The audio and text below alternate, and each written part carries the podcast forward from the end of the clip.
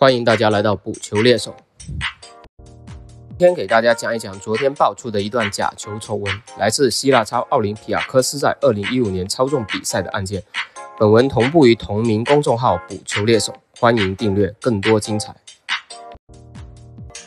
对于希腊足球来说，昨天爆出的假球丑闻无疑是一次真正的地震，因为奥林匹亚科斯作为希腊超的扛把子，在希腊足坛一直是广州恒大级别般的存在。本赛季欧联杯更是在三十二强淘汰了阿森纳，突然因为这一桩陈年往事而被勒令降入乙级，对于俱乐部和希腊足球来说都是一次沉重的打击。唯一可能有点自嗨的是阿森纳球迷，他们想象着能顺便判奥林匹亚科斯本赛季所有的成绩作废，取代对手晋级欧联十六强。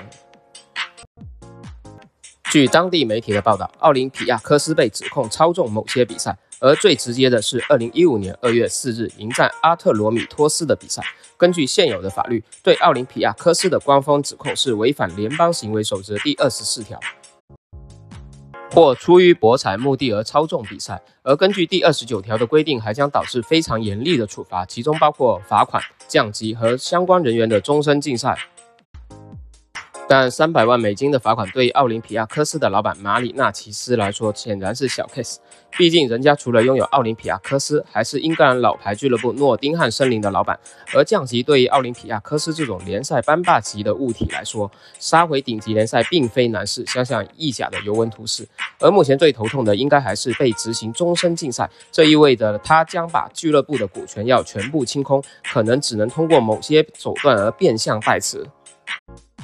而说起马里纳西斯，相信有不少球迷并不会陌生，特别是阿森纳球迷。此前在世界足坛新冠报道里面，很早就被确诊的马里纳其实算是一位新闻常客。虽然没有迹象表明阿森纳主教练阿尔特塔的中招就是因为跟他的亲密接触，但相信不少枪迷都给他记上了一笔。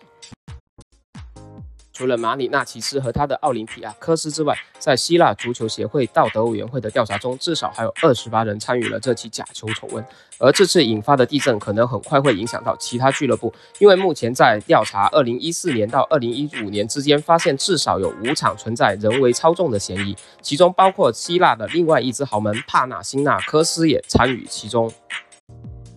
相信随着调查的深入，后续还会有更多猛料的爆出。而这位坑了不少中国彩民的马里纳，其实到底是何许人也？下一次我们就来聊一聊奥林匹亚科斯队的这位老板马里纳，七世。